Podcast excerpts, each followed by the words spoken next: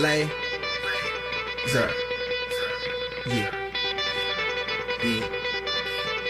Kane is in the building.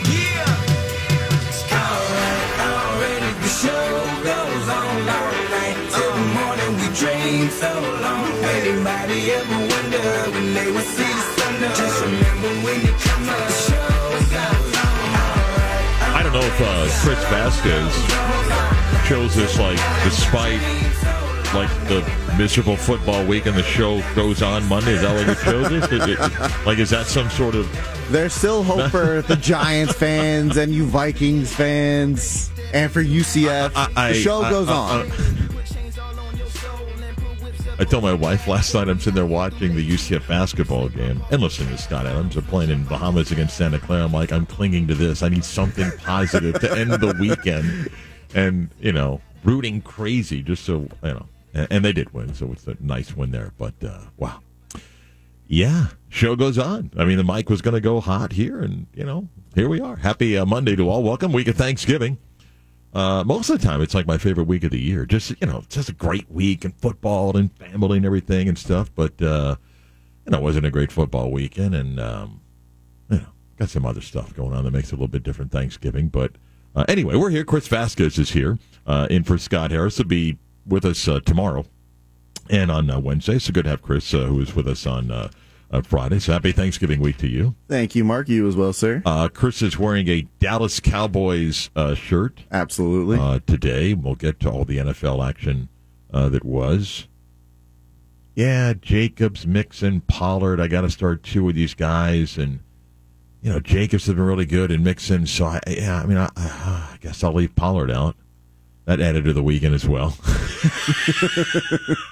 I was just like, what else? You know, I don't have a dog, but if I did, somebody would kick it. I guess you know right now. no, we don't need to talk I mean, about fantasy Thank football. goodness We- the cat still loves me, but um, wow, yeah. So uh, anyway, World Cup's going on as we speak. Uh, England leads Iran four one. Um, we'll have a World Cup update brought to you by Fiddlers, uh, our partners for uh, the World Cup. We invite you to catch all the action, like the American match against Wales today at two. Um, and we'll have a World Cup report throughout the entire tournament about ten fifty uh, every weekday on our show. And uh, again, England leads four one. They were up four nothing. A couple of interesting side notes to this: the FIFA ticket app broke, and fans could not get into the stadium. And for England fans that knew that they couldn't buy beer inside there, that didn't go well. Uh, then the other bit of interesting news: the Iranian players standing and tradition in World Cup. When you line up for an anthem, your team sings the anthem, and they didn't sing the anthem, and booed by their own fans, uh, was interesting. So, um, we'll update you the World Cup uh, a little bit later on with our uh, update there.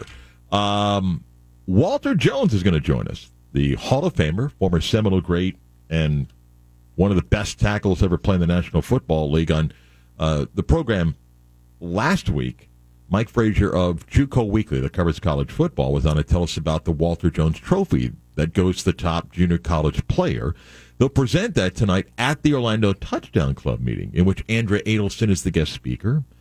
And uh, you can go to OrlandoTDClub.com to learn more about that and the remaining uh, meetings that we've got at the tap room at Dubstra, dinner, great night of football talk. But we'll talk to Walter Jones on our program uh, today. So Chris will be calling a football Hall of Famer, and he'll be asking him if he's wearing the yellow Hall of Fame blazer. yes, as well as anything Seminoles related. Yeah. Uh, Walter Jones played in 180 NFL games and started all of them. Yeah, he was great. So look forward to talking with him. It'll be the 11 o'clock hour. Uh, again, they'll present that award tonight, part of the lineup of the Orlando Touchdown Club. I, unfortunately, will not be there for that because tonight we have a UCF Night Talk at uh, 7 o'clock. The show goes on, as they say. Uh, 5 1 England now. They've scored again. You get a goal and you get a goal. Everybody gets a goal. Um, so we'll have that at 7 o'clock uh, tonight.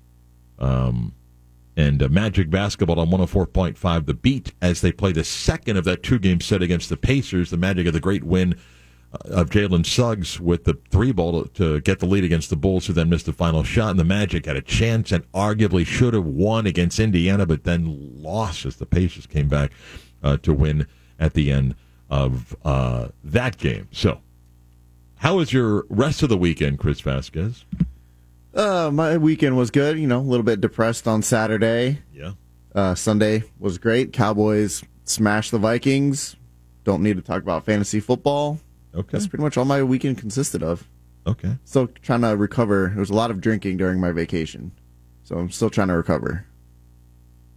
So you're telling me you were still liquored up during the game on uh, uh, Saturday?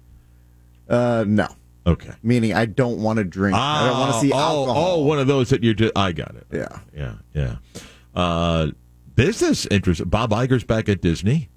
a little bit of a Sunday surprise where Disney announces that uh, Bob Chapek is stepping down and Bob Iger's coming back for a two year deal, which is significant news. That if you own Disney stock, impacted that this morning. Uh, I've watched the Formula One final race in Abu Dhabi. Max Verstappen won, but Sergio Perez could not get second place as uh, Charles Leclerc held on. Got interesting. Tires wore down. Perez closed the gap, but not enough. So uh, that was the final race of what wasn't a very exciting F1 season. I mean, Max Verstappen, who's my wife and I's favorite driver, dominated, but uh, it wasn't a very competitive year for F1, considering what they had the year before and all the controversy and all the Netflix fans that came aboard. It wasn't a very good 22 as far as competition goes. So yesterday I'm shopping at Publix. Sunday morning, typical shopping, right? Okay. And as you can imagine, a lot of people are doing their Thanksgiving shopping. Okay. I like. uh, I got a game plan. Okay, when I get into Publix on a Sunday shopping, now there's rarely a day that I don't go to Publix because for some reason we need something every day. But I go in Sunday and I've got a list, and, and my list is a master class in a shopping list. Chris Vasquez. Okay. It is broken down by aisle, Wow. sections, subtopics, meaning if you need, for example, uh, although I don't eat much bread, bread, okay, bread what? Do you need bagel thins? Do you need wheat bread? It's broken, like, it's classic, okay? I want to see one of these lists. I'll save it for you. Um, and I knew Sunday yesterday was going to be a little bit crowded in the aisles, okay? And I'm I, I'm okay with that. I just like proper shopping cart Etiquette. and laws being followed. Stay to the right. Never, never move your cart where it's in the middle. Not just in the middle, but like turned in the middle. The front of the cart is facing one side of the aisle. You, Yeah. you just can't do that. Okay. And if you're three people, be respectful to let people pass. Mm-hmm.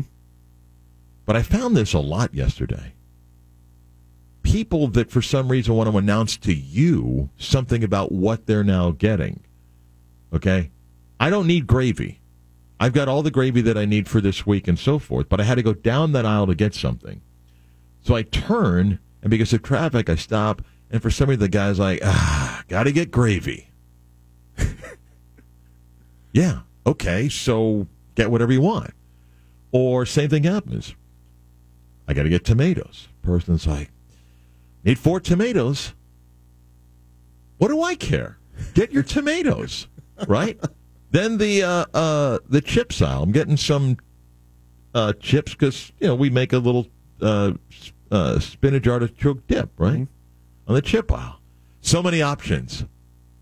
Wha- wha- What's going on? Like, what, what is everybody like told? Hey, guy in black shirt, just tell him what you're getting, and so it happened like four times. Like, oh yeah, what to get, what to get, got to get, just get it, man, just get it. I don't need that, you know. I don't got to break it down. Someone's trying to, you know, start small talk. I don't need a small talk. You know, the gravy's what it is. Do you ever get the uh, the guys who compliment you on what you're getting? Like, oh, Lay's good choice. You ever get one of those guys? Yeah, I don't mind proper checkout etiquette and stuff. Like, Well, I'm talking about like if you're down the aisle. no, no, like no. And then you know I'm big about putting the uh, the little yellow Yeah. Stick between. the divider. So everybody did their part and, and, and stuff like that. But um, and I don't have a problem with this because this happened to uh, two people in front of me. If you forget something, okay, I'm okay go getting the item, but I do think there's a fair time to get it, and I do think some people got to decide. I'm not going to get it at the pace that I think is fair. Can somebody go get it for me? So the guy two spots in front yesterday, he looks like he's got still decent speed, meaning a, a proper walk to go get the item. Okay, I think a minute is fair. Okay, what you can't do is you can't disappear and you can't come back with more than one item.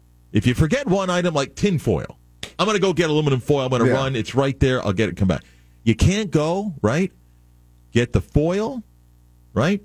Then go get the box of stuffing, and then go get a bag of candy. Now you've gone three different aisles, and I think it's a major violation. I I would, have no patience for that. I would agree with that. If there's something you forgot, if you like forgot tin foil and then say like an aluminum pan, If it's same by, if it's by the same thing, Yeah. you can't go three aisles over. no, that I would agree with. Yeah. But so what should happen? We should all throw his stuff on the floor. No. No, what I mean, what the cashier should have done is save the order, get him out of the way, and then just keep the line moving. It was fine. It was good. You know, ah, got to get the gravy. Then get it. What do you want me to do? There's options right there. Get it. What? What? What? what? Then he's wanting you to compliment his choice, whatever he gets. He's he initiated the small talk, so now you got to What are you looking me to do? what? What? What? What's my role here? Okay. I don't know. You need one jar, two jars, and stuff like that. You know, Maybe go he- get it. maybe he wants you to announce what you're getting. What am I getting? I'm getting by you to go move up the aisles. What I'm doing, okay? That's what I'm doing. I'm getting by you. All right. We'll talk about what happened Saturday morning at UCF. We'll talk about what happened in Nashville. We'll talk about what happened in Tallahassee. We'll talk about what didn't happen at Clemson and everything else in college football, plus uh, a Sunday in the NFL that wasn't. I mean, it wasn't a schedule like wow, great games, but there were some interesting games and storylines. Um, and by the way, if you're the Chargers or anybody else, here's my advice: the next time it comes down to play like that, just put ten guys on Kelsey, okay? Because if I'm going to get beat, I'll get beat by somebody else. I'm not going to get beat by the one guy that's going to make the catch and throw. So I would have dropped 10 in coverage on Kelsey. Well, that would have left, left other guys open. I don't care. okay? Let him throw to somebody else. Just put 10 on Kelsey. Who else was getting the ball last night in that game? yeah, that's. uh Right? I mean, it's been like that all season, and yet Kelsey's still putting up five, six, seven catches and two, three touchdowns a game. Yeah.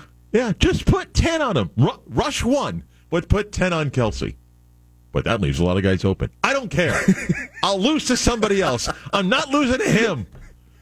What happened at UCF? We'll explain and what the implications are next.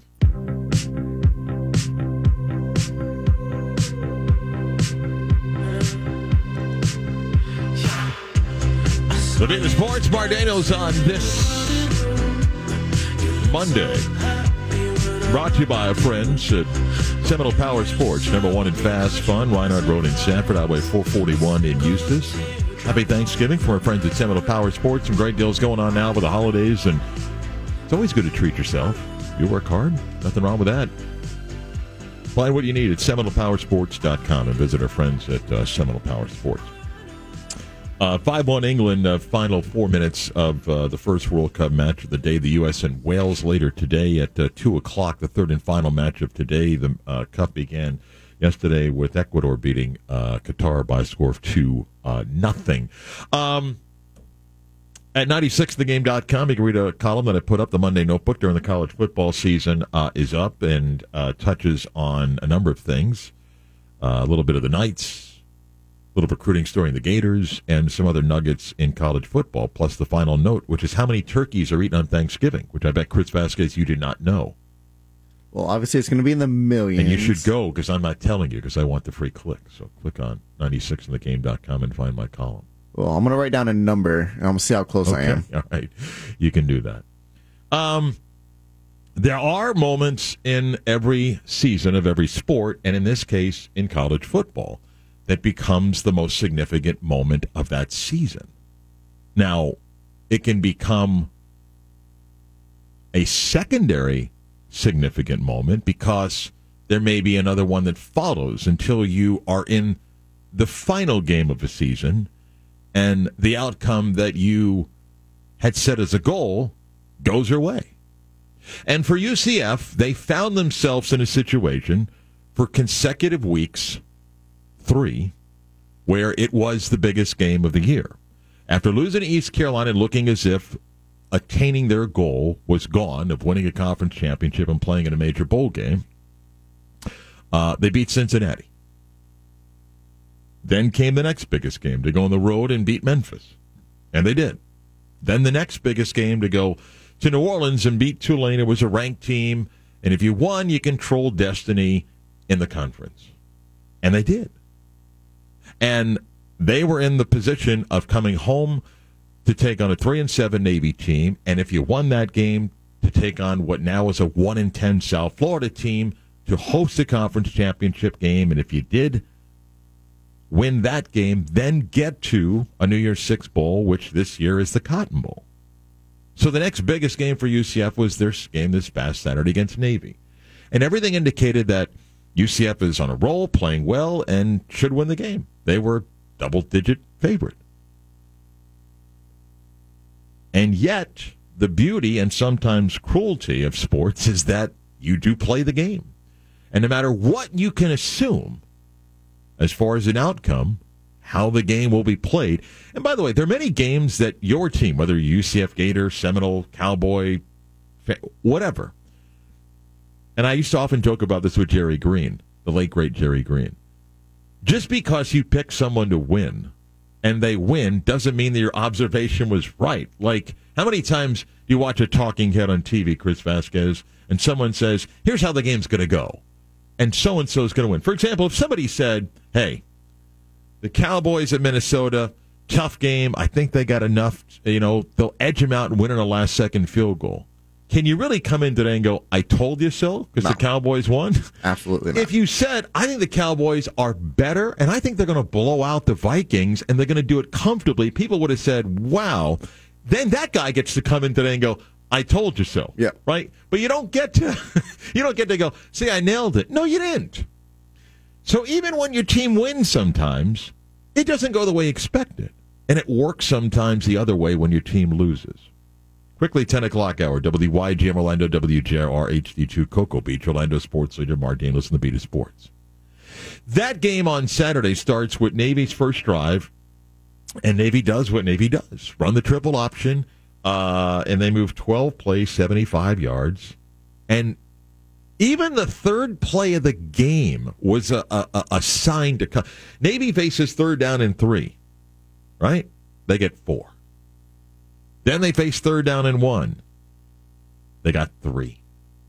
Then they got to play for 46 yards. Okay. And then they score 12 plays, 75 yards.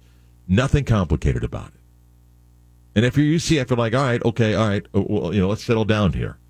Um, then UCF punts. Fans want to go for it on fourth and one. Go for it. Okay. Um, they punt.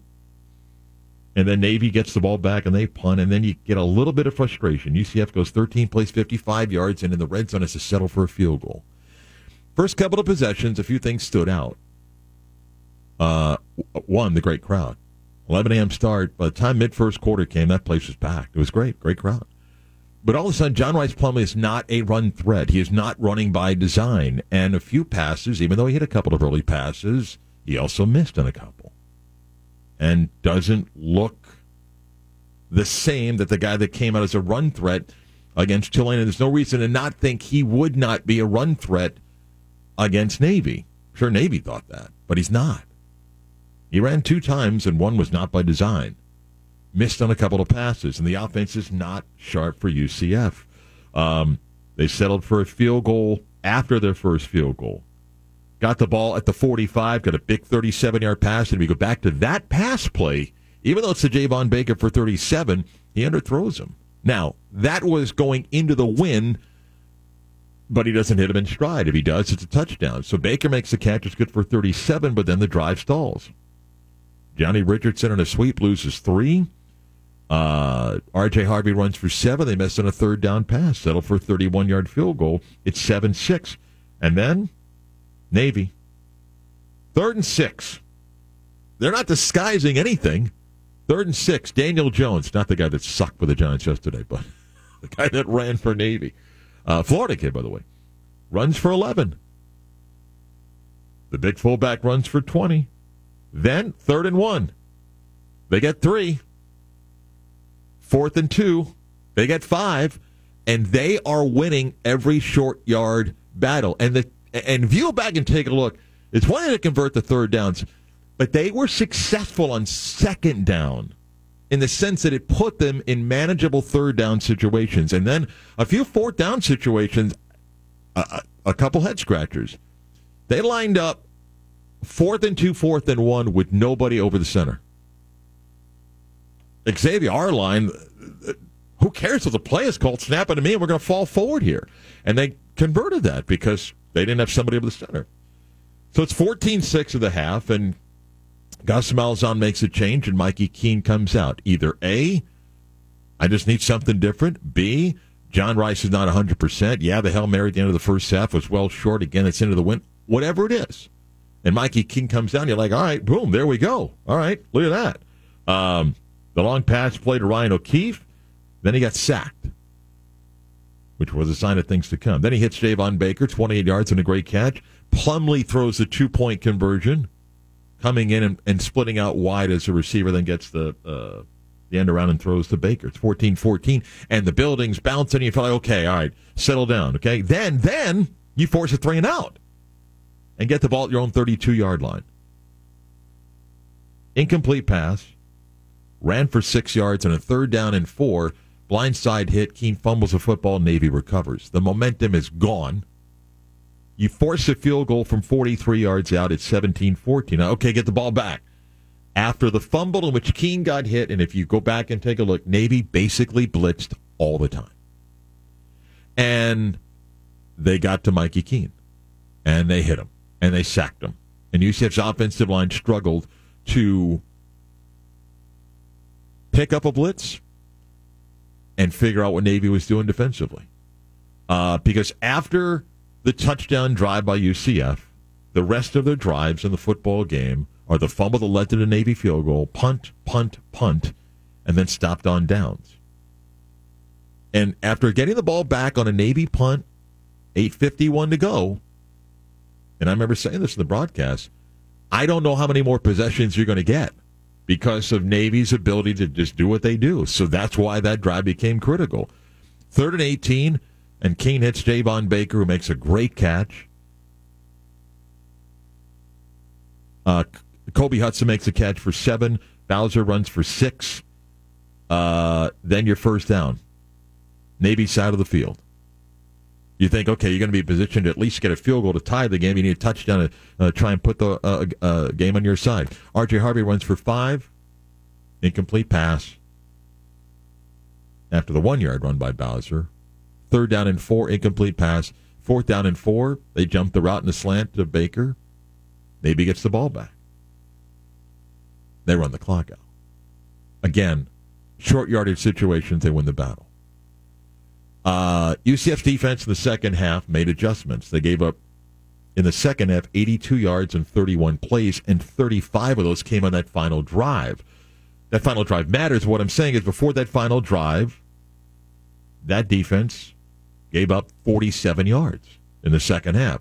So they made adjustments and made it tough on Navy. Again, Navy's possessions in the second half are punt, field goal that came after the uh, uh, sack and fumble, and then punt, punt, punt and then the drive to end the game. So the defense makes adjustments. The offense struggled and could not pick up Navy when they blitz and not getting into deep football terms. There's zero coverage defense, and UCF didn't have an answer. And that's how you lose.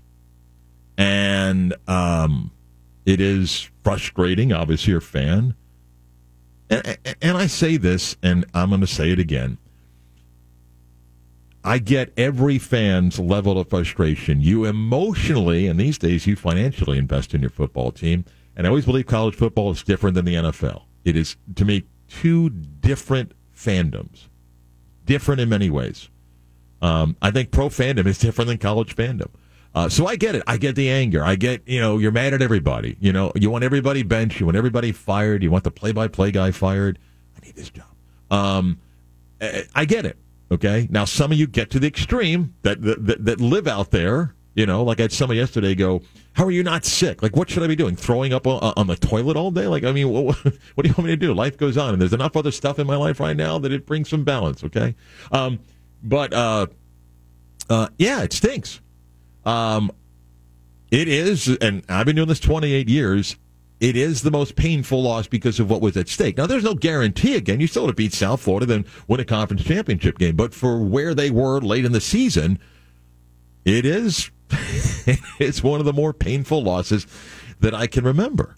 You know, in 2019, it, it was different. I mean, they began the year with the regular season win streak and lost the bowl game. You know, McKenzie doesn't play in that game, and they lose at Pitt.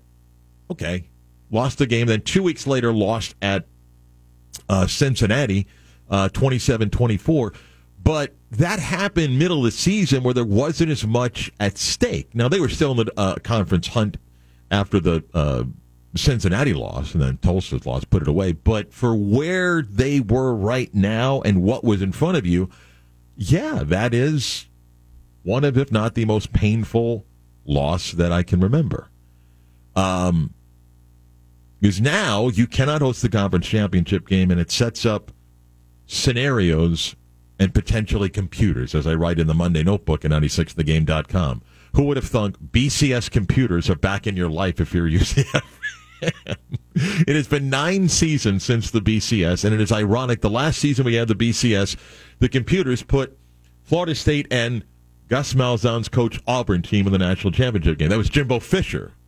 Think he misses those things. but um, and now the scenarios are what they are. Tulane plays at Cincinnati this week. The winner hosts the conference championship game and is in the driver's seat to get to the Cotton Bowl. Um, and UCF needs help to get to the conference title game. The easiest path to do that is to beat South Florida and have Tulsa beat Houston.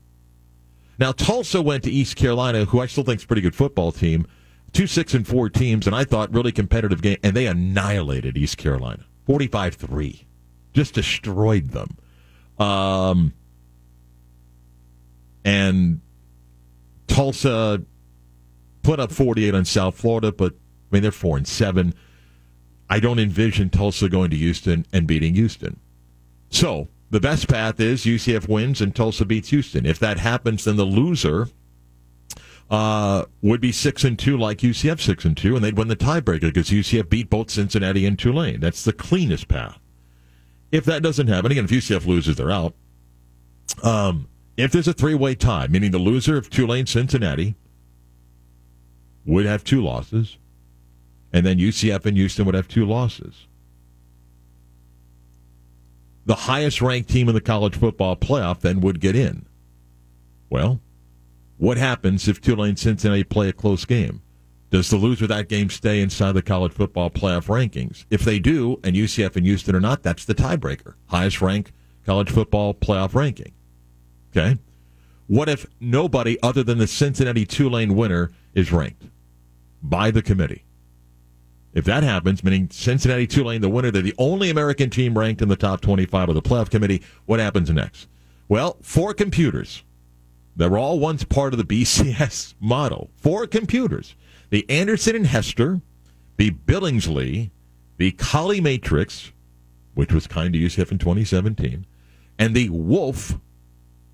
That's a that's a retired professor at UCLA. His rankings. Uh, the four computer rankings are then used, and the average of the four, the highest ranked team, goes then to the playoff. I mean, goes to the championship game. Why? Because in that scenario, Tulane, UCF, Houston, they all did not play each other. UCF did not play Houston. So right now, Tulane, among the four, they have the highest computer ranking, and only three are out. The Anderson Hester, I, I guess he doesn't go to work until Monday. Um, right now, Tulane's higher, then Cincinnati, then UCF, Houston. In the computer model, based on the team that they're playing, I don't think Houston's going to pass UCF. If UCF wins and Houston wins, I don't see the computer model that gives Houston a chance to get past UCF. I, I, I don't think that happens. The challenge is, though, does the loser of Cincinnati and Tulane either A, stay ranked in the college football playoff rankings, or move behind UCF in the computer average? That's the one that I think is a challenge for UCF. I don't know if that happens, which is why tomorrow night's college football playoff rankings are fascinating because here is a scenario. To the shock of a lot of people, yesterday's AP poll had UCF ranked 25th, which in the history of group of five teams in rankings it's hard to have the third loss and still have yourself ranked. But UCF was 25th. They're 26th in the coaches poll. Does the optics of that have any impact on the playoff committee, or does the playoff committee's own work still keep UCF ranked? I have no idea. They were the highest ranked team going into this weekend. Does the committee still have them 24th or 25th? And here's why that's important. If they are, if they are, then a win, and it may have to be a big win, does a big win and then a lopsided Cincinnati Tulane game give you a chance to move ahead of that loser? Now, like if they play a close game, the, the loser may still stay. So, look, that's where you go from controlling your destiny to now needing things like that to happen. That's that's the difference of what that game was uh, on Saturday uh, for UCF. And if you want a little bit more salt in your wound, Tennessee's loss to South Carolina, the same South Carolina team that didn't get an offensive touchdown against Florida the week before, the same Florida team that lost to Vanderbilt, put up 63 on Tennessee. Feel terrible for Hendon Hooker, the ACL out for the year.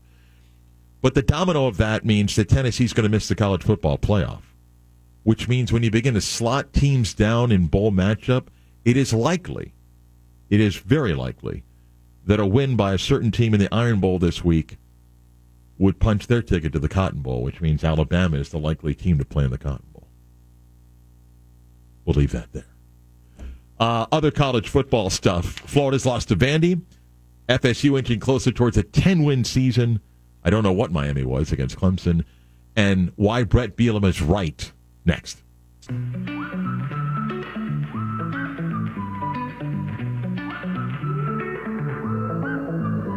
I was a young boy living in the city, all I did was run, run, run, run, run. Staring at the lights, they look so pretty. Mama said, son, son, son, son, son. You're gonna grow up, you're gonna get old. All that glitter don't The Beat of Sports on this just have your fun. Monday. Chris Vasquez, by the way, sitting in for uh, Scott Harris. Well deserved uh, day off for Scott. will be back tomorrow and Wednesday. Can I tell you a quick story before I get more college football? Yes, please. I like uh, shrimp and grits. Okay. Um, and to me, I, interesting grits is fine. There's, to me, I can't really taste the difference. It's what you do with the shrimp and the seasoning and what I put into it. So I like to uh, use larger shrimp, and uh, courtesy of Chris Gentry, I got a great little seafood seasoning I put on top. I'll add some bacon and then a little bit of uh, uh, shredded cheddar cheese. Mix Okay. it up and so forth. So, so you know the instant packets of, of grits, right? Mm-hmm. So I, I'll use three or four, which is a lot, but okay. So you know, it- you've got to open the packet and then pour it in the water and then put it in the microwave. Easy, right? Mhm. So, you know, sometimes you shake things to level it out so you can rip all open, right? Yeah. So for some reason, as I shake, one of them had a rip and opens and flies. And it's a classic case where there can't possibly be this much in one packet. Chris, it was like a snowstorm is in my kitchen. I mean, there's stuff like 30 feet away. Like, how did it get back here? My wife this morning came down and go, it's still all over the place. And I spent like an hour cleaning it up last night. Did you just stare at the bag like, Right. No, no, right, right, right. how does this happen? Right. It's everywhere. The counter, on the fridge, uh, uh, on the fridge, in the sink, in the back, by the stove, on the wall. Like, there's not enough in this packet to cause all of this. How is it everywhere in the kitchen right now? The meal was great, though. I'll tell you that much. Well, that's good. The meal was From what you salvaged. the meal was great. um, anyway, all right. So elsewhere in college football, outside of uh, the UCF, and by the way, can I just add this about UCF? Um, and I know, I, listen, there are people that text in, and I, if you want to blame me for the loss, it's fine. If you think that tonight on uh, the UCF radio show, if you would like me to grill Gus Malzahn like it's Meet the Press in the 70s, um, it's fine if you think that. That's not what that show is. Okay. Will I ask fair questions tonight of Gus Malzahn? Absolutely. If you're looking at me to say, what are you going to do and, and, and, be, then yell at me all you want and go on a message board and post that I'm a bad person and you'll find enough other people that'll back you up. And if it makes you feel better, it's great, man. Okay. But I will ask questions, but as a couple of people texting in to buy, I owe it to you to ask the question. Right. Because what? if you ask a question in anger and he gives an answer that you don't like, do you go, well, okay, I'm better now? I mean, just I do have a quick question. yes. Given that UCF had had trouble stopping the blitz, why not set up more screens, more running back screens? I feel like the running back Nothing screens gone. with. And, uh, Chris, those questions are fine as fans. I've said that before. Okay, I, I I understand the emotion that fans have, and it's okay to be an armchair quarterback. I've said this many times. You don't have to play to to, to understand the game. And, and, as a fan, go, gosh, why didn't we do this, this, this? And that's fine. And I'll ask some of those questions tonight. Okay, it's those that get to the extreme, like you want to shut the program down you know, or or, or, or or every person connected should be fired immediately. You know, like that's going to fix everything. I kind of like having my job. You know, everybody's got to go. And, you know, it's like I said to Mike earlier, and it applies to, to, to, to Florida, who lost to Vanderbilt, okay?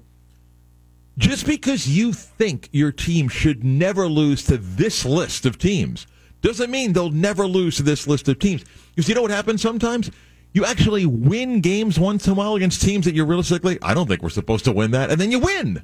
And you're like, well, because we're as good as them. And you're like, eh, I don't know if you are. But sometimes blank happens, right? The unexplained. South Carolina, Florida. Couldn't score an offensive touchdown. Okay? Same offense.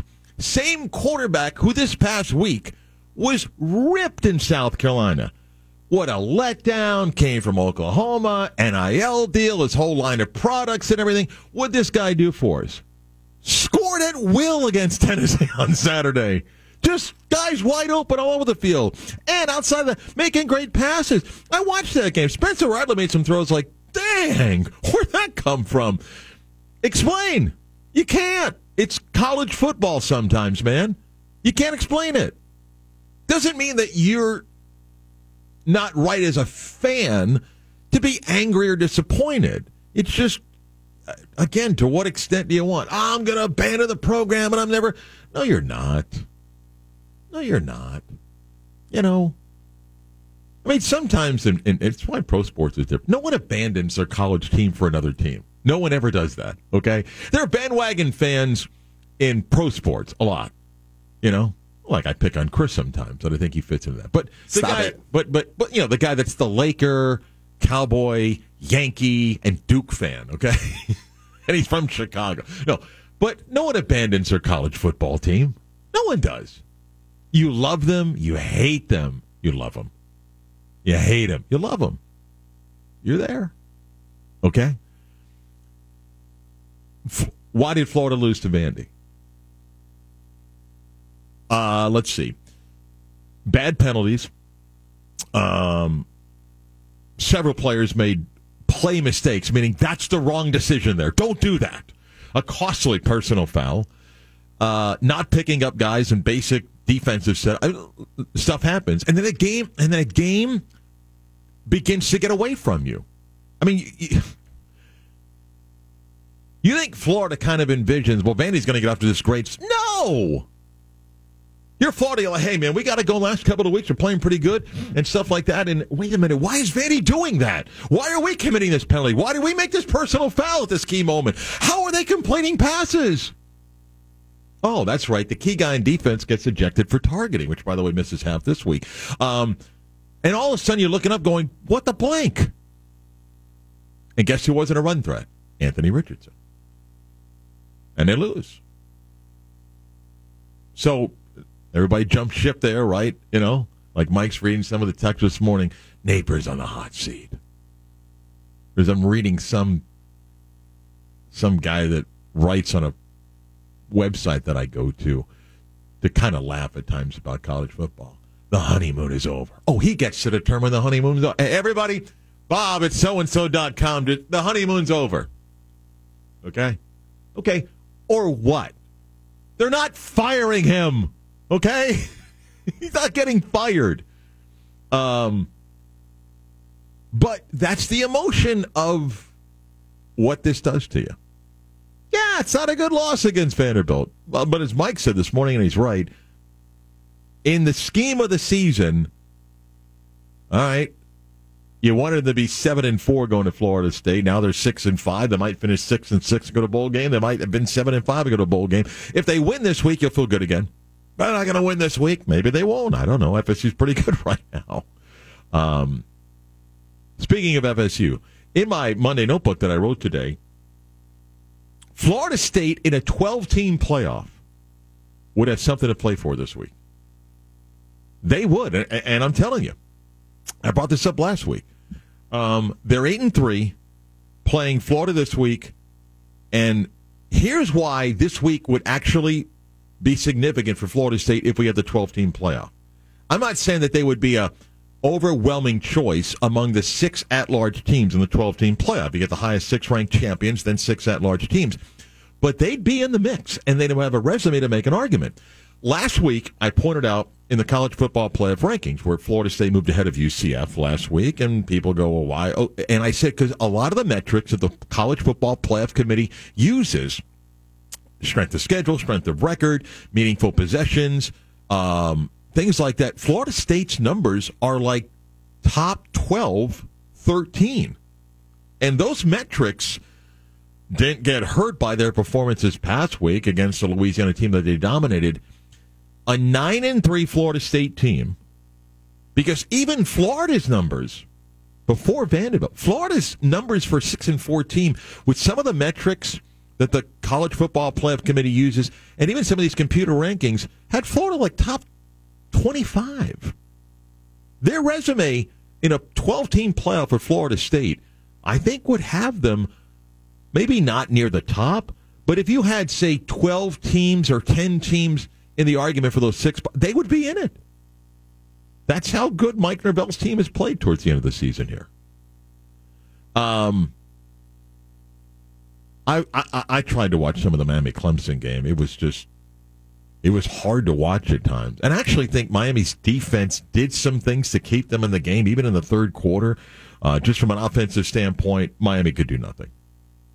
Um, and Mario Cristobal knew it. His freshman quarterback was overwhelmed. They couldn't run the ball, and now they play Pitt to try to be bowl eligible on uh, Saturday. Um, I mentioned this earlier to Mike about TCU.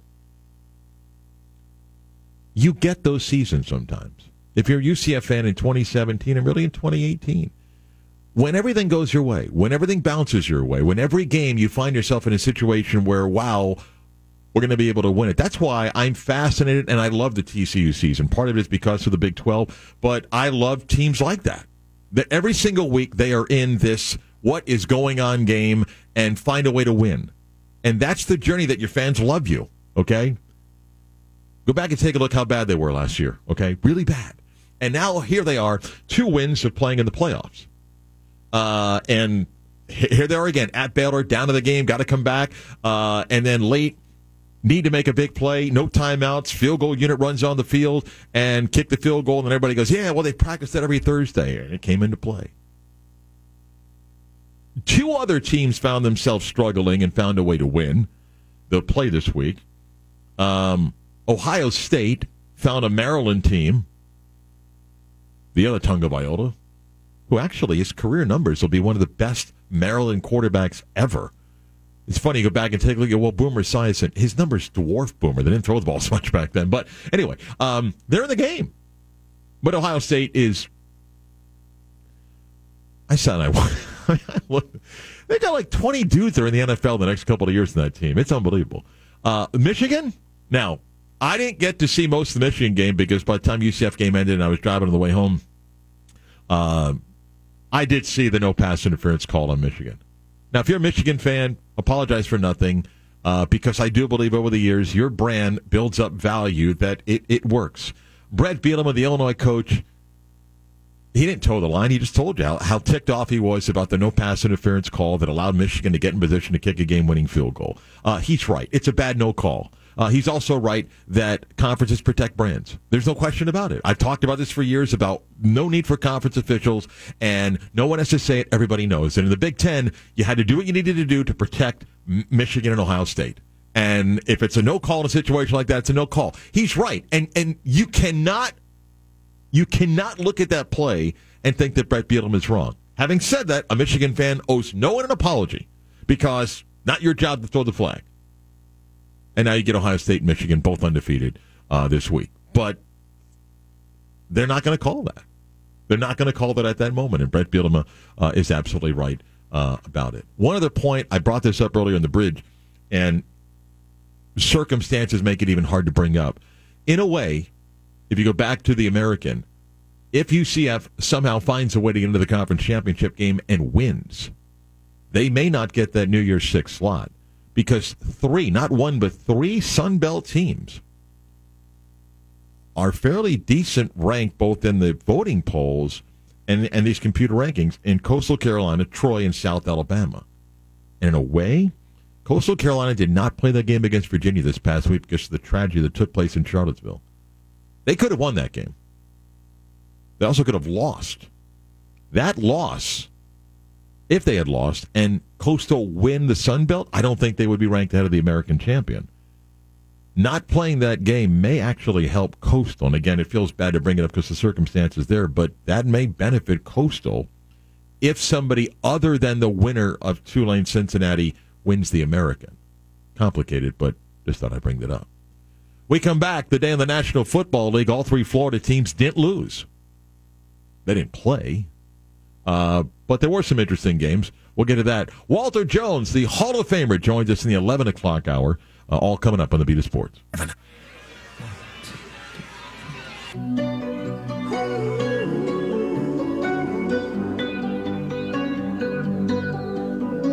Every time you come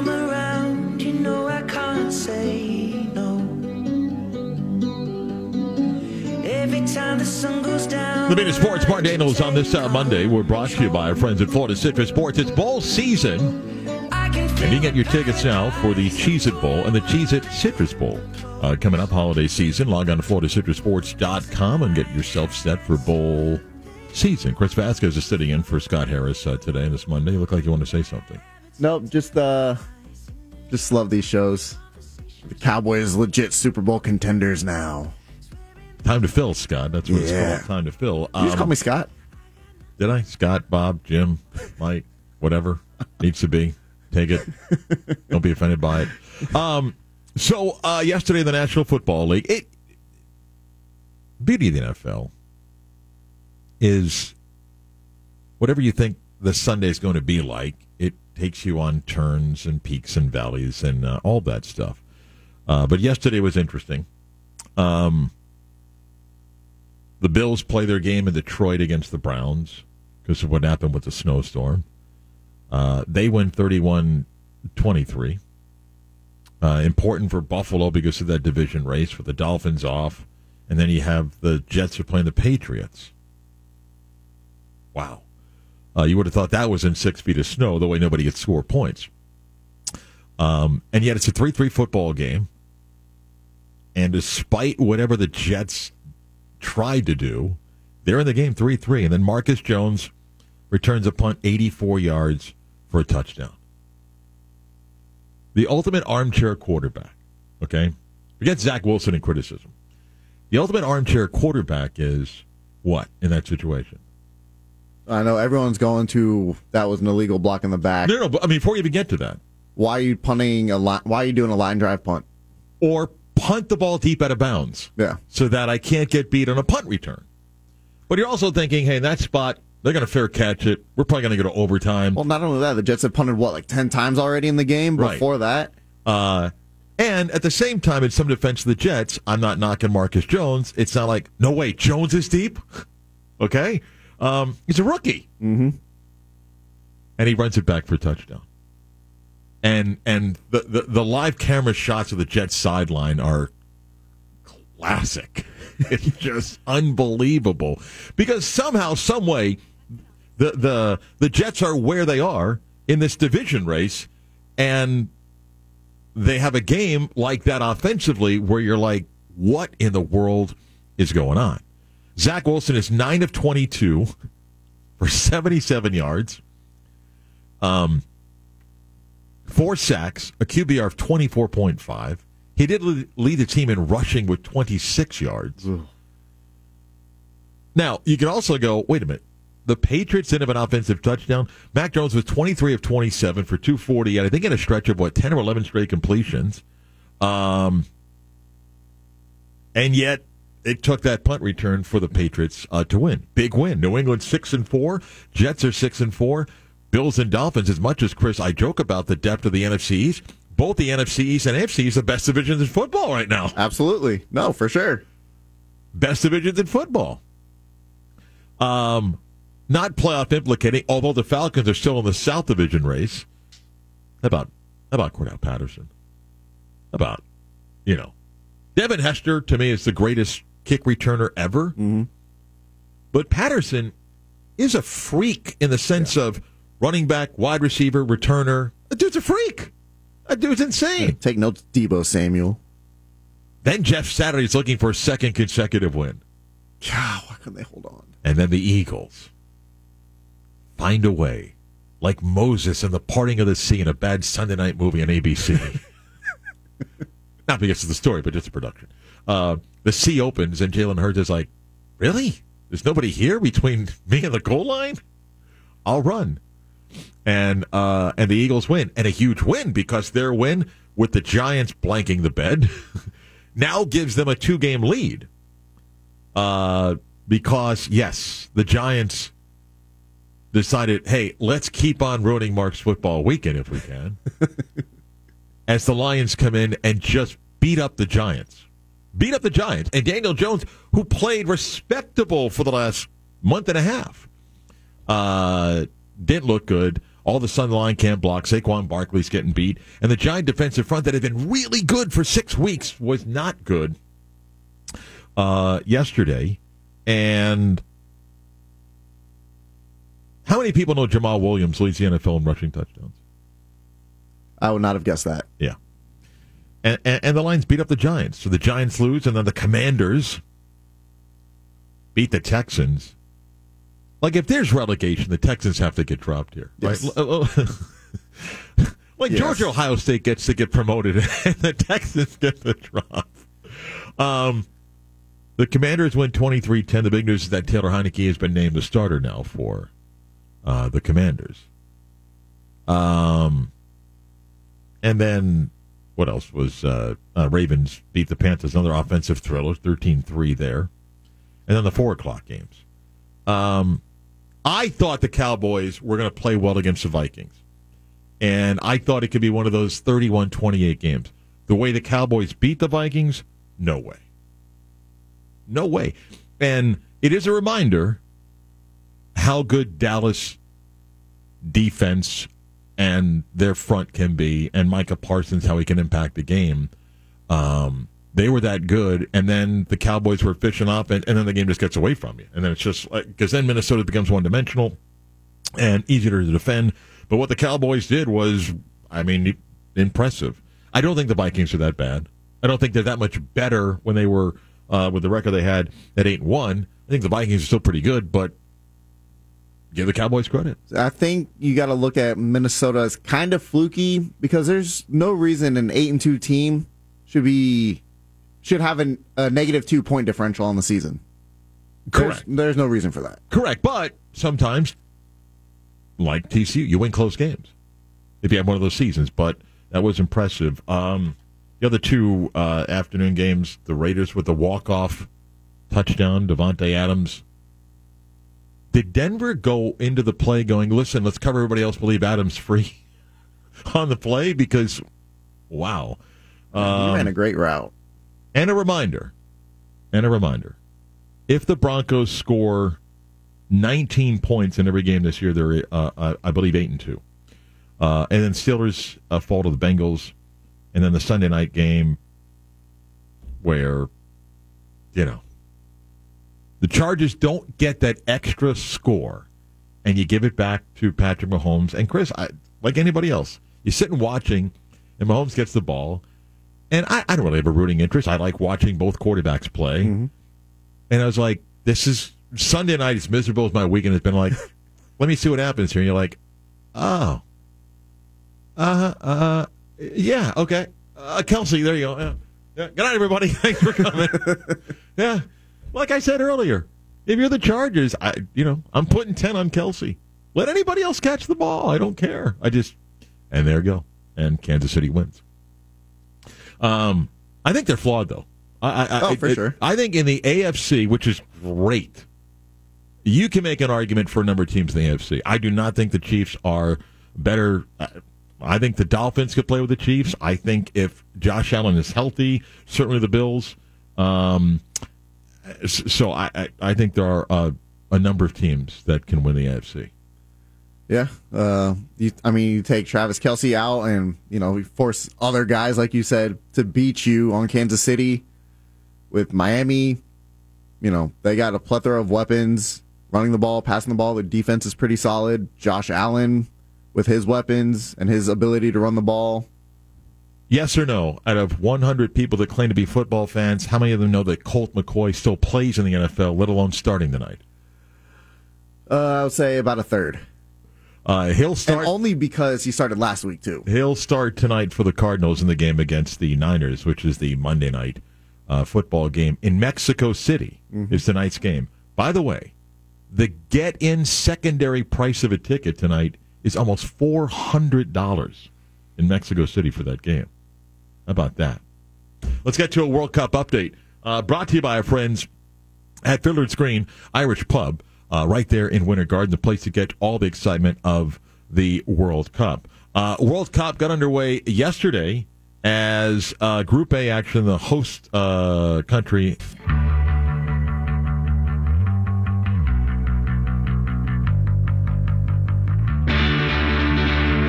With uh, holiday this week, there'll be a UCF night talk tonight at 7 o'clock.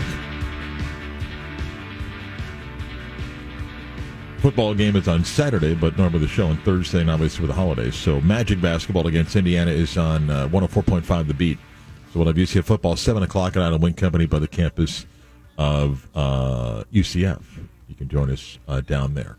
Uh, 11 o'clock hour, WYGM Orlando, WJR, HD2 Cocoa Beach, Orlando Sports Leader. Let's really do the news. Yes. Now it is time to do the news. But now it's time uh, for the news. Earlier today, England won the first of three World Cup matches in Qatar. They beat Iran by a score of six to two. Uh, not surprising that England won. Maybe the margin and how many goals they scored. Uh, 11 a.m. next match, Senegal and the Netherlands will play. The U.S. and Wales takes place at two o'clock uh, today, and it's I mean, every match is important, but this is really big uh, in the sense that if you win uh, and you still have Iran left, I think you'd feel pretty good about where you are. But nonetheless, take nothing for granted. The U.S. will find themselves in a tough match uh, later uh, today when they take on Wales at 2 o'clock. The FIFA app, which is used to get you into the stadium, crashed earlier today before the England match uh, against Iran, and tens of thousands of fans are outside the stadium not able to get in. On top of not being able to have beer, ooh, I'd be rioting. Uh, Chris, yesterday, one of the interesting things in social media can be a positive, it can be a negative, but yesterday, in the opening match when Qatar is taking on Ecuador, um, and by the way, there was a ton of online rumors that the Ecuador team was paid off to take a dive. I don't think that happened. um, but they would show the crowd shots. And the big story on tw- uh, uh, on Twitter, social media was, "What do you notice of the Qatari uh, crowd?" And some people are like, "What? I don't see." And they go, "Look again. There are no women in all of their crowd shots.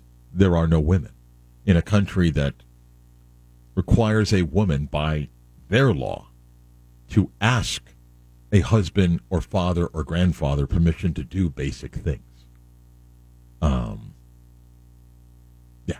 Uh, and other things going on. A number of the top teams have chosen to not wear um, a band of uh, armband of unity because a protest of the lack of human rights uh, in that country.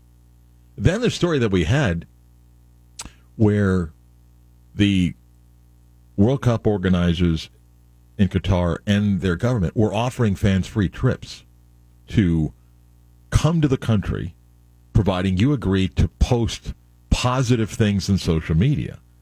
By the way, have your phone have a device problem where they can track you, and your job to post positive things and report those that were negative. Where people then began to arrive late last week to find out that their food per diem was pulled. Keep this in mind. In 2010 is when FIFA awarded the World Cup to Qatar. The FIFA board consisted then of 24 individuals. Okay? Understand this. The controversy of how they got it. The smallest country to ever host a World Cup. And, and it will never happen again.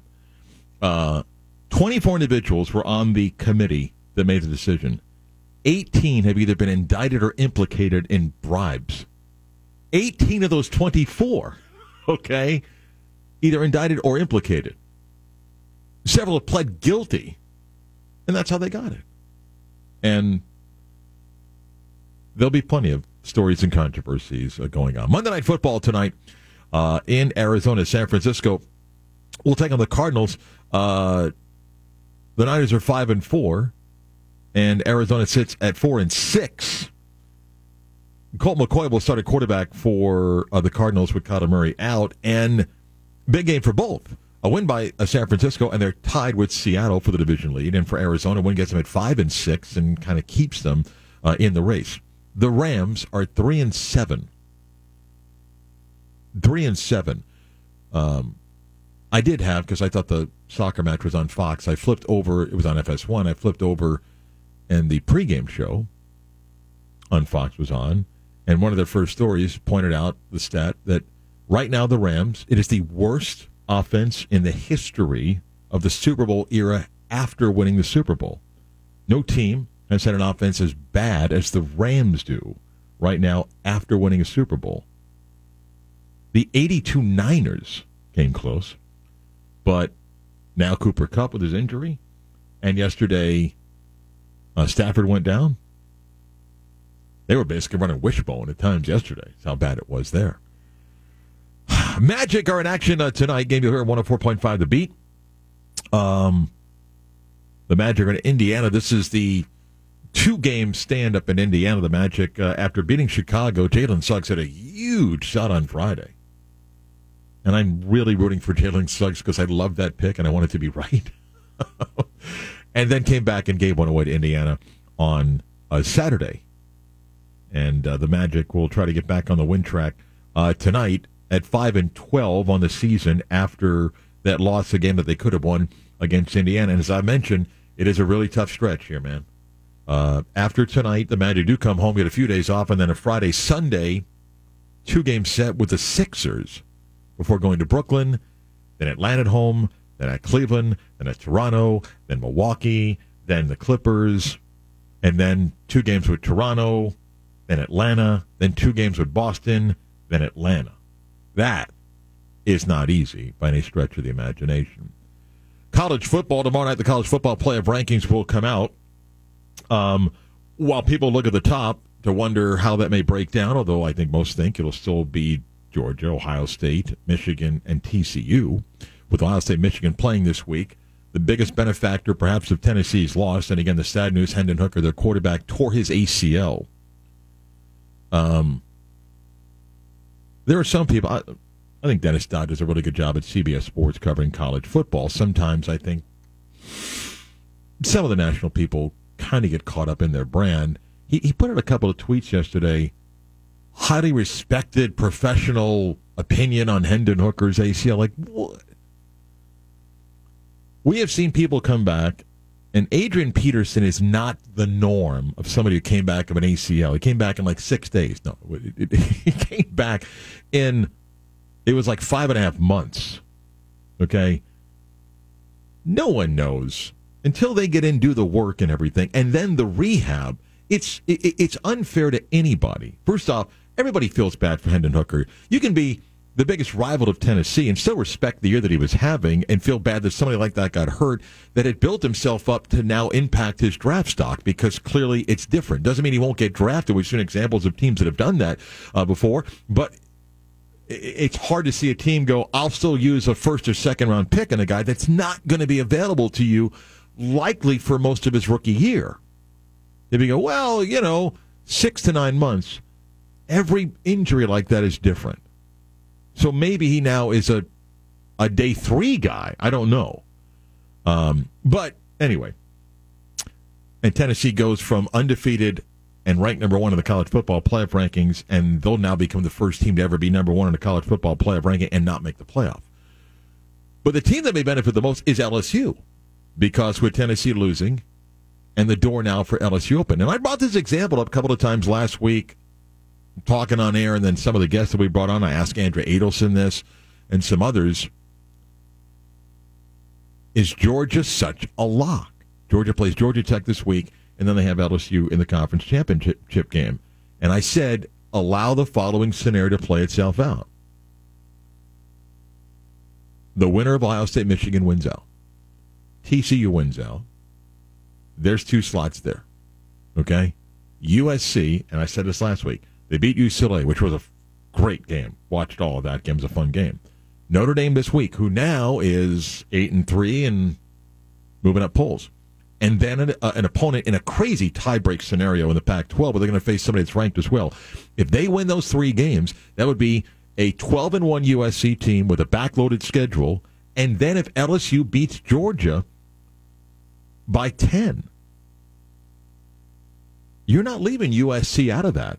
You're not. By, by the end of the season run, you're not going to leave them out. And then LSU would beat Georgia. Can you tell the SEC champ, well, I know you beat them and you beat them by 10, but it doesn't matter? How can it not matter? That is one of the many interesting scenarios that could play itself out. The back end of tomorrow night's rankings, if you're a UCF fan, you hope that the committee still might have them ranked.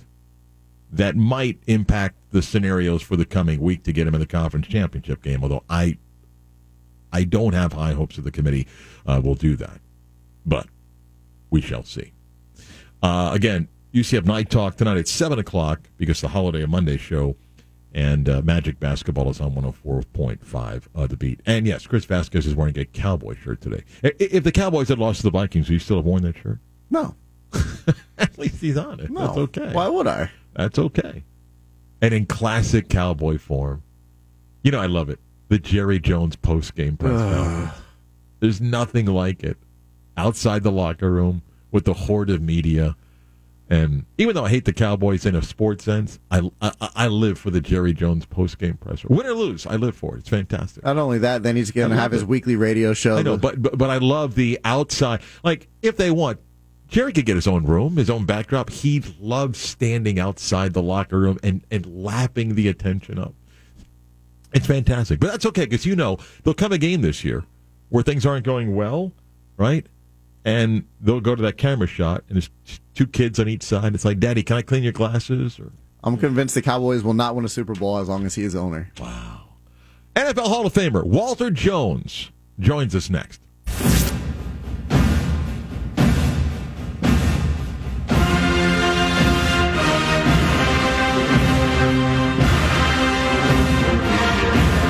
The Orlando Touchdown Club.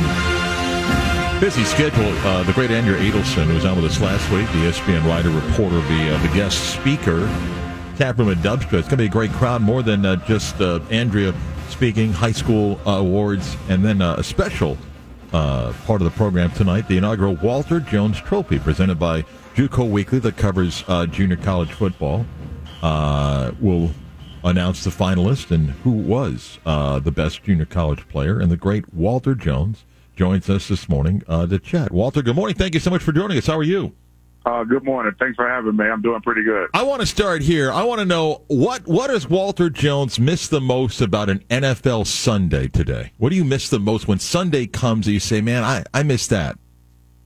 Uh, I I think you're just preparing yourself for the game. I think uh, you get to the point on Sunday where you just did all the work during the week, and then you get a chance to be a part of something special. Because you know everybody say the hard work is during the week, and then uh, uh, the game is showing you know what we did. We had a great week of practice. So for me, I probably missed that part of it. And just celebrate with your family and friends. You know, if you get a win or even if you lose the game, you know, just that Sunday atmosphere that you get the chance to be part of. Walter, uh, tell me about how you got connected with Mike Frazier, the group at, at JUCO Weekly, to put your name on this. Uh, how'd that come about, and why is this important for you? You know, I, I got a call from my uh my old JUCO coach, and uh, he was telling me that they were looking for someone to, to they was looking at this is the first year of this uh, award, and and my name was put in the hat there. And so it was one of those things, you know, when they do stuff like that, they want to make sure that do you want to be part of something like this? And I'm thinking to myself, you know, who want want to be part of something where you getting a trophy named after you, and you get that name from everything you've done on the football field. So for me personally, when they asked me, it was a no-brainer to be part of it because I always tell people, I said that for me personally, you know, everybody have their hiccups and everything about uh, trying to continually uh, chase your dream of playing football. And JUCO did a great job of that, of giving me an opportunity to, to continue uh, chasing my uh, football dreams. And now, now that I'm done playing football and retired, to be able to come back full circle, to be able to announce award to some great players, and it, it definitely uh, named after me. So I'm very honored to be part of something like this this weekend. From Aliceville, Alabama to Holmes Community College, when you arrived at Holmes, what were your thoughts about football? Clearly, I- I'm guessing then it wasn't that you become a Hall of Famer, but what did Holmes Community College do for you? You know what I tell kids all the time? I said the thing about that because I was a late bloomer. I just started playing football until I was a freshman in high school. So for me personally, you know, I got behind the eight ball with my grades and stuff. So like I say, JUCO was a, a way that I got a chance to continue to playing ball. Uh, but for me personally, I say I, I looked at JUCO as a way of uh, a seasoning for me personally. I could go and play uh, football for another two years and, and still learn how to play the game of football. So for me, those two years was very uh, uh, key to me and what I want to do. So I take my hat off to JUCO and the way that they able to to help kids and, like I say, to keep kids chasing that dream of playing football. Hall of Famer Walter Jones is with us again. The Walter Jones Trophy, the top junior college player in the country tonight at the Orlando Touchdown Club. Tell me the first time you met Bobby Bowden. What'd you think? I thought that you know you you knew the name. You know you you have few, a few coaches where you say his name and every, he's, he's he's he's naturally known. Uh, for me personally, I thought the cool thing about Bobby Bowden is that he comes into your home and he treats you like a son. Uh, he respects your mom and your family. And I think the cool thing about Bobby Bowden through all that process of recruiting, you know how crazy that could get. But when I did get on campus at Florida State, going out to practice one day, and Bobby Bowden came up behind me, asked me how I was doing, and I come from a big family. There was eight of us and all, you know, you know all was a single mom, and, and Bobby came up and he uh, asked me about all my sisters and brothers, name by name, and from that point on, I had nothing but respect for him because you know he told my mom that if I bring your son here, he's going to be a better man when he leaves there. So it wasn't about the playing the football game; it's about being a young man, a successful young man once you leave there. And definitely, uh, Bobby Bowden definitely did that and told the truth about doing that. Walter, I mean, again, you're a Hall of Famer. It's a very uh, uh, uh, elite group. As you look back on your career, you played 180 games. You started all of them. What are you most proud of when you look back at your great NFL career? Uh, the thing about it, being able to uh, play as long as I was able to play, blessed to play that long, and and, and being able to to play my entire career in Seattle. So that tell that that tells me a lot that that the team uh, Seattle Seahawks definitely believed in me and what I was able to do on the field. So for me personally, I think that's a great accomplishment that I was able to play my entire career with Seattle. I call Seattle home now. So for me personally, I think that's the number one thing that I'm so much proud of that I'm able to go out every day and represent the Seattle Seahawks and represent the NFL. So for me personally, you know, that's the number one thing that, you know, I got out of that was that I was able to, the most enjoying thing to be able to call Seattle home and to play my entire career there in Seattle. Again, uh, your name is on a trophy to honor a top junior college player. Your message to junior college players would be what? Clearly, the game from a scouting standpoint, not that it's that much different than when you play, but it's impossible to have talent and not be found. So, for those that say, you know, I- I'm going to go the junior college route, what's your message to them if their dream is to play in the NFL?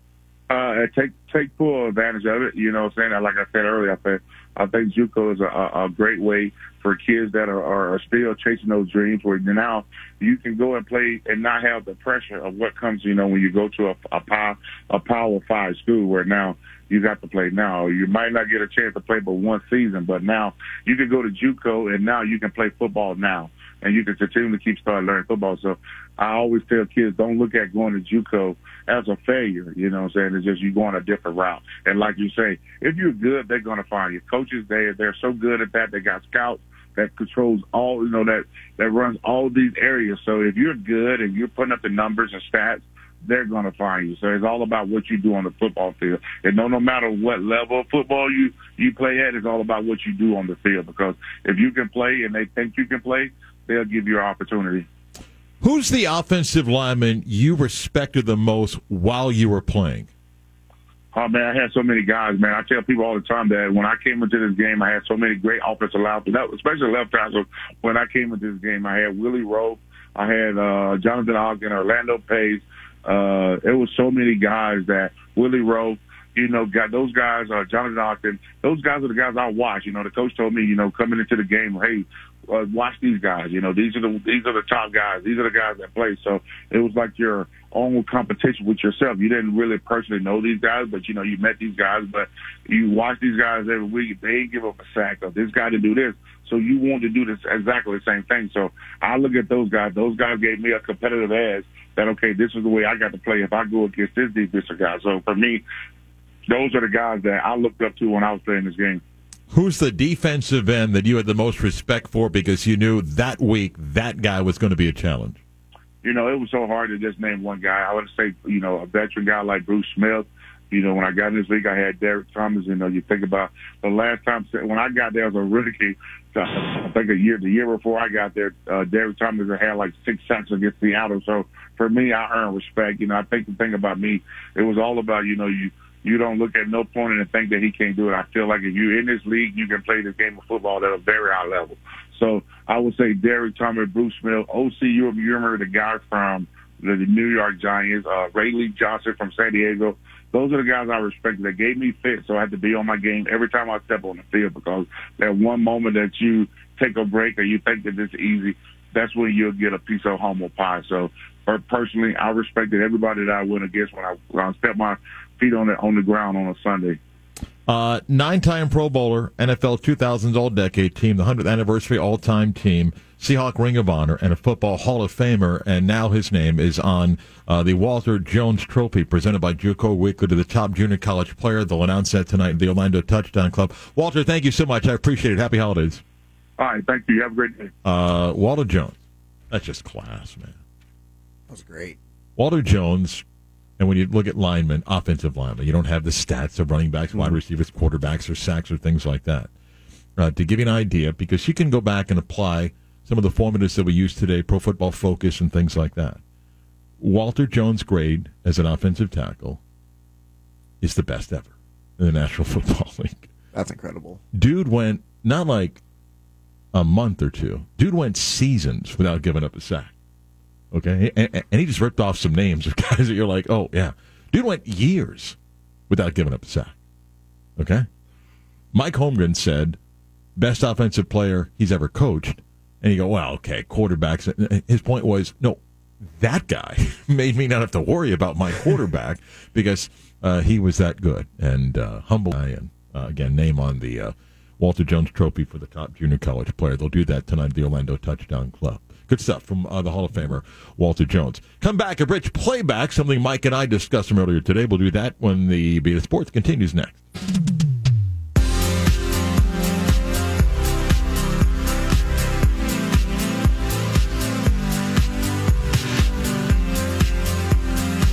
Got a Bridge playback coming up in a moment. Just telling before about uh, Chris Gentry, uh, Gentry's Barbecue General Store, and uh, Chris going to hop on here quickly. Let's chat with Chris because uh, Thursday it's Thanksgiving, and I'm telling you, once you do a smoked turkey or ham from Chris, your Thanksgiving's going to forever change. I know you're busy. First, good morning. How are you? Good, sir. How are you? I'm doing fine. Congrats on Florida State's win. At least somebody had a good weekend in the state. so, thank you. Uh, yep. By the way, you're following Walter Jones. How cool is that? A Hall of Famer before you? Wasn't that great? Are you there? I think we just lost Chris. Chris Vasquez, see me a Chris Gentry back on. Um, I think Chris is driving right now, but uh, a reminder you can order your smoked turkey or smoked ham, or both, uh, from Chris Gentry if you go to gentrysbbq.com uh, and pick up on Thanksgiving Day at 11 a.m. or 3 p.m. And like I said, once you do that, uh, you, you, you'll never go back. Let me see. Chris, you there? Yeah, I am here. Sorry okay. about that. All right, now let's do this again. Thanksgiving coming up on Thursday. You still got some smoked turkey or ham, right? And what can people get, and what can they need to do? We do uh, gentrysbbq.com. There's a handful of smoked turkeys left at 11 a.m. and 3 p.m. pickups, and you can also do a double smoked ham. The turkeys are 95 apiece, and the hams are 65. Uh, and again, if you go to gentrysbbq.com, how heavy are the turkeys and hams? How big are we talking about? Uh, they're basically 13, 14 pound turkeys, and the hams are all about 9 or 10 pounds. And again, uh, pickup is 11 and 3. And Chris, tell people, as they pick it up, it, it- it's ready to go. I mean, you can basically sit down and eat. That's the beauty of every time I've come by. They're ready to eat right there, right? Yeah, absolutely. I like the pits at about 5 a.m. on Thanksgiving morning, and they're hot and ready to go um, when they pick up at 3 or 11. All right. Again, gentrysbbq.com. Please go there. You can get the link and order your ham, turkey, get them both, uh, and be set for Thanksgiving. Two pickups, 11 a.m. and 3 p.m. Thank you, Chris. I appreciate it. Thank you, brother. Bye. Uh, bridge playback, something Mike and I discussed from earlier today. Uh, this is when we're talking about Florida and Vanderbilt, the loss and what it means for the Gators. When Jaden Rashada flips from Miami to Florida, okay, and, and, the, and the Wall Street Journal wrote this, and I credit them with the story. Um, November 9th, Hugh Hathcock, the head of the Gator Guard, you know, that has all the big donors putting in money. He tweets on November 9th, tomorrow will be a great day, Gator fans. The next day, he just tweets, all good, just taking a little longer. And then the next day, November 11th, is when Rashada decommits from Miami and puts up a 43 second video on Twitter while he's posing with a royal blue Lamborghini. Who do you think owns that uh, convertible Lamborghini? Um, Hugh Hathcock. Who loaned it to the program to use for props on recruiting visits? What a coincidence. Who doesn't have an extra Lamborghini laying around that he can loan to the football program and say, ah, give it back whenever? And That- yet, now, has he loaned it to Rashada now? no, no, no, no. He's given it to the program to use for props during the recruiting visit. You know, Hmm. most programs give players like a football as a prop to hold during a photo session. He gave them a Lamborghini to use whenever they want. And then, according to the Wall Street Journal, Hathcock says, I never spoke to Rashada, which would be a violation of NCAA rules, although no one's there to police it. And by the way, there's nothing wrong about what Florida did because everybody else can do it, but, you know, that's how we roll these days. Do we? The, the, so there's nothing in there what Rashada actually got. It wouldn't matter if he got money. It, No, it's no, not no. illegal. I'm just wondering, is Yeah. there anything in the Wall Street Journal story about? No, and, and, and as I wrote, uh, whether he got money or whether he just decided he didn't want to go to Miami, there's nothing wrong with what Florida did. It's just where we are now in the recruiting wars that exist. So there you go. Wow, wow. Yeah.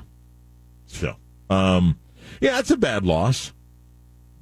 You know, What, I- the Van the, the Vandy loss? yeah, it's bad. It is, but you know, like like I had some people emailing me over the weekend. "Uh, I'm like, what, what does it really mean? Like, Right. well, there's no ramification. Like, like you know, we had a poll today: whose loss was worse, UCF's or Vandy's? I, I was like, UCF. UCF's loss had ramification. Yes. The only thing that it Florida- does is it takes momentum away, but I would challenge this. If they beat Florida State, you'll feel good again. If they lose, you'd be like, oh, six and six, and then a, a, a meaningless bowl. And I'd be like, you know, uh, all right. I mean, you'll feel that way, and then you'll be happy if he reels in a top 10 recruiting class, and then you move on to 23. I mean, what? So, so they're going to go to what a little lesser bad bowl game now? is, that, is, that, is that the ramification of the loss to Vanderbilt? Okay, they're going to go instead of going to a third tier bowl, they're going to be a, a fourth tier bowl now. But you know what's interesting? And, and I mean, some UCF fans, and they were on a different emotional level than Florida because of what was at stake. Yeah. Okay, Yes, of course, as But- as they should have been. but but that that level of fandom where you're like, well, we should never lose to these teams. I understand the feeling about that, but it's also college football that blank happens sometimes. Okay, and and just because your vision is, well, we should never lose. Well, then give me the list of teams that it's okay to lose to. You know, before Yes. the year, give me the list and say, well, we can lose to these teams. Uh, you can catch the entire bridge available at 969thegame.com. Mike and I were talking about, obviously, you know, the UCF game this weekend, the implications of that, and about Florida and uh, Vanderbilt and some other football uh, notes. Uh, just go where you find your favorite podcast football and type in uh, the bridge. Um, And just to kind of echo what we're talking about right there, when you get at this part of the season, I, I'm not saying the loss to Vanderbilt means nothing. If you're a Florida fan and you watch the game and you're passionate about you, your team, you're not happy because you feel like, hey, we had some momentum. I thought this would be a game that we could go win and build momentum and seven and four going to the Florida uh, State game, and you know then they lose. And it doesn't mean that. I mean, that's about UCF fans. The fan in you and the emotion in you, you know, I yeah, this went wrong, that went wrong. Why this go wrong? Why that? You know, that that's natural. And I I said it, and I'll say it again about UCF fans. I get the disappointment about Saturday's game. And and we can have that conversation about, you know, this, that, why this, why that, why this didn't work, why you know that's the fan part of it. Okay? I just think when you go to the extreme, whether it's the Florida situation or even UCF, where you want everybody fired. Fire everybody. You know, we're not good. We can't do this. I uh, again, you'll always find people that want to go stand on that ledge with you. You'll always find people that want to do that, and there's no shortage of that. It's it's it's the good and the evils of social media. You can always find. Remember, if you're on Twitter, you think everybody's on Twitter, and the percentage of people that are on Twitter is far less than you think. And then when you're on Twitter, okay, 90% or 95% of the people you follow agree with you 100% of the time. So then you get this false sense of, well, everybody agrees with me. So if I think the coach should be fired, everybody else agrees. Yeah, because that's who you follow. It is one of the ills of something like Twitter. Remember that, okay? 90 to 90, 90 to 95% of the people you follow agree with you 100% of the time. There's a reason why you choose to not follow someone who disagrees with you. Why? Because they disagree with you.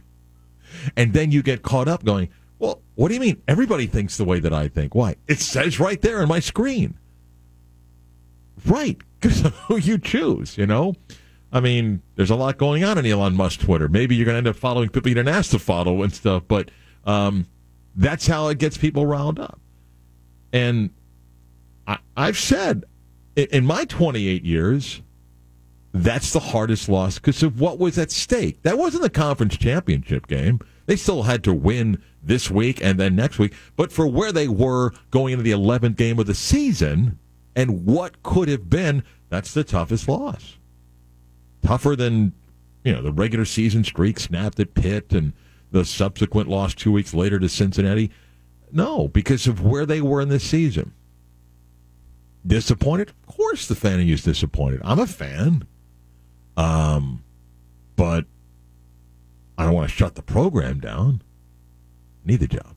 Um, but you can uh, same deal in Florida, same deal in Miami. You could be upset about how the game went and, and be the fan in you. But when you want to go to such an extreme, like you know, Billy Napier's on a hot seat, the honeymoon's over. uh, Come on, like you really want to live in that world because you don't. Meaning you currently don't. Like some of you have jobs, some of you are very successful, own a business, and but but if you were judged the same way that you want like college football coaches to be judged on Monday after Saturday loss, how many times you'd be fired? You know how many times you go, I don't think I gave the A effort on uh, on Tuesday. No, you can't do that to me. But we don't apply that stuff.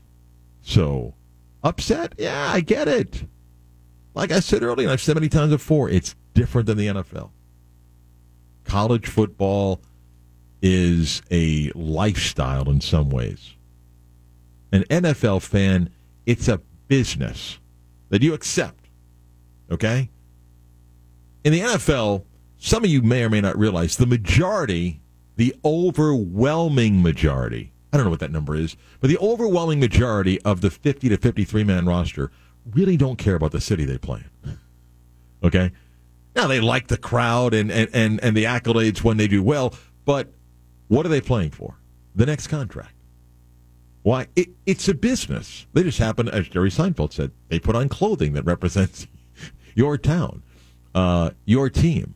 The college player, yes, some make the decision the decision to go play somewhere to better themselves for the chance to perhaps become a professional. But the overwhelming majority never get to the National Football League, and their choice ends up becoming one of passion for where I'm going to play.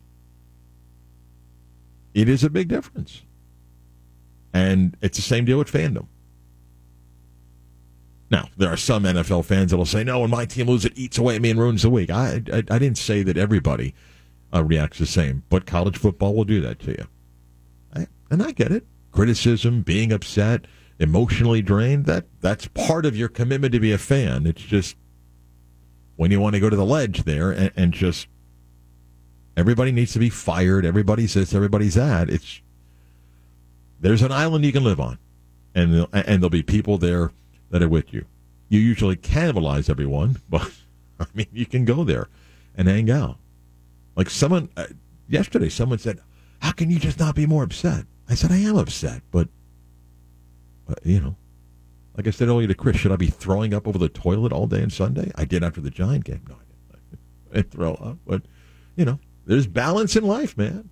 There's balance in life. Like I said, without getting into detail, I got enough stuff going on with other things that um, I, I, you know, I can be sick just so long. I got other things to, to, to put my attention and efforts into and stuff like that. So that's what balance is supposed to be. We'll come back, put a wrap on our Monday show, tell you about uh, actually the rest of the week and some really cool guests before we uh, hit uh, Thursday. Uh, we'll do that next. Time for the latest news, gossip, trends, and off the wall stories. Trends. Ooh. That's the craziest thing I've ever heard. Americans play Wales two o'clock today in their first uh, group play uh, match uh, in the group already. England beat Iran eight, uh, six to two this morning. Uh, Senegal and Netherlands playing as uh, uh, we speak right now, um, and important for the Americans to get a win today. Um, halftime of that uh, match with uh, Senegal and the Netherlands, and they are scoreless. I just watched this video, Chris Vasquez, of two guys, and Scott Harris will be back tomorrow on Wednesday. Chris sitting in today. Two guys in, in Qatar for the World Cup went looking for beer, which is hard to find, and um, posted this video. Did you see the video? No, but I had sent someone a tweet about what Ecuadorians were chanting during the match. Right. Okay. So, so these two Brits connected with these local couple guys and ended up, and and they posted this video, ended up in some sort of palace, just roaming around, and then had a lion outside. and sounds like some, you know, hangover movie. You walk in to this palace to get a beer, you walk outside, and there's this lion in a cage outside. And then the video's got the two guys sitting in a car with a couple of locals just driving to the next destination. At some point, you're like, I don't know if this is going to go well here. Then uh, people walking into the stadium earlier today for the England uh, match outside of the uh, the ticket app that broke down, with people at the gate stopping them because their shirt may have been controversial. Nope, got to change your shirt before you can get in. Yeah, going well. Wow. Going well. Um, thanks to Walter Jones, the Pro Football Hall of Famer. The Walter Jones Trophy will be handed out tonight, courtesy of uh, JUCO Weekly, who covers junior college football at the Orlando Touchdown Club Tap Room at Dub's Dread. Andrea Adelson, the guest speaker tonight. So great to uh, talk uh, with uh, Walter Jones. Tomorrow on the show, Matt Michelle, his weekly college football visit. Cam Mellor, Pro Football Network, normally on Thursdays, is going to join us on Tuesdays because of uh, the holiday. And Danny Kanell coming back chat with him, preview Florida, Florida State, and other college football news uh, with Danny. So that'll be all coming up on the Tuesday show uh, tomorrow. Chris tells me it's his final beat of sports, filling in as Chris is uh, leaving us. Yeah, this is the final beat of sports, Marc. Wow. And I get to talk to a former Seminole. What a way to go out. Yeah. So Chris will be back in August, whether he knows it or not. Thank you, Chris. As always, you're awesome. Appreciate you, Marc. He's still got a few uh, UCF events that he's doing, but as far as him filling in for Scott, uh, that's the swan song. Uh, Scott will be back tomorrow. Miss any of today's program, you can catch it online at 96onthegame.com. Check out today's Money Notebook column. It breaks down all the scenarios in the American for UCF to try to get into the conference championship. Um, so check it out there, 96onthegame.com. Chris Vasquez, producer. I'm Marc Daniels, to Sports.